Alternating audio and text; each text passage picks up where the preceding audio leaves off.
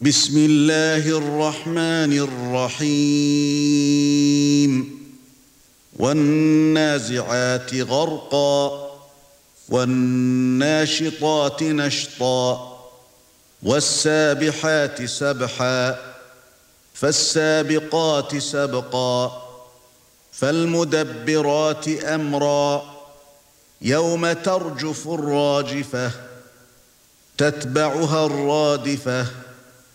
قلوب يومئذ واجفة أبصارها خاشعة يقولون ائنا لمردودون في الحافرة إذا كنا عظاما نخرة.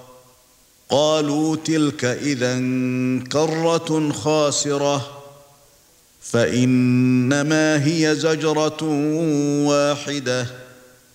فإذا هم بالساهرة هل أتاك حديث موسى؟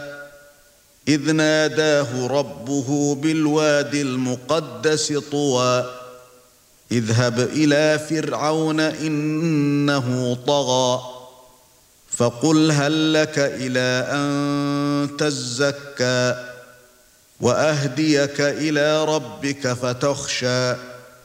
فأراه الآية الكبرى فكذب وعصى ثم أدبر يسعى فحشر فنادى فقال أنا ربكم الأعلى فأخذه الله نكال الآخرة والأولى.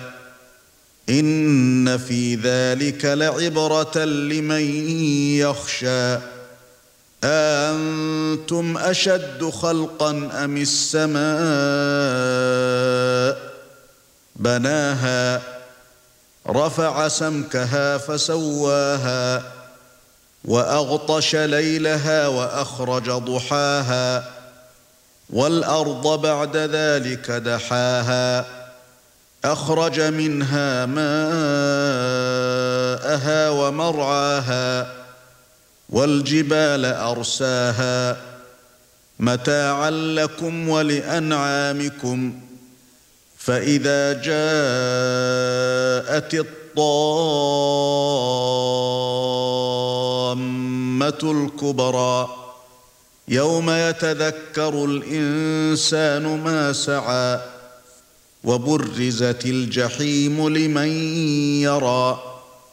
فاما من طغى واثر الحياة الدنيا فان الجحيم هي الماوى واما من خاف مقام ربه ونهى النفس عن الهوى فان الجنه هي الماوى يسالونك عن الساعة ايان مرساها فيم أنت من ذكراها إلى ربك منتهاها إنما أنت منذر من يخشاها كأنهم يوم يرونها لم يلبثوا إلا عشية أو ضحاها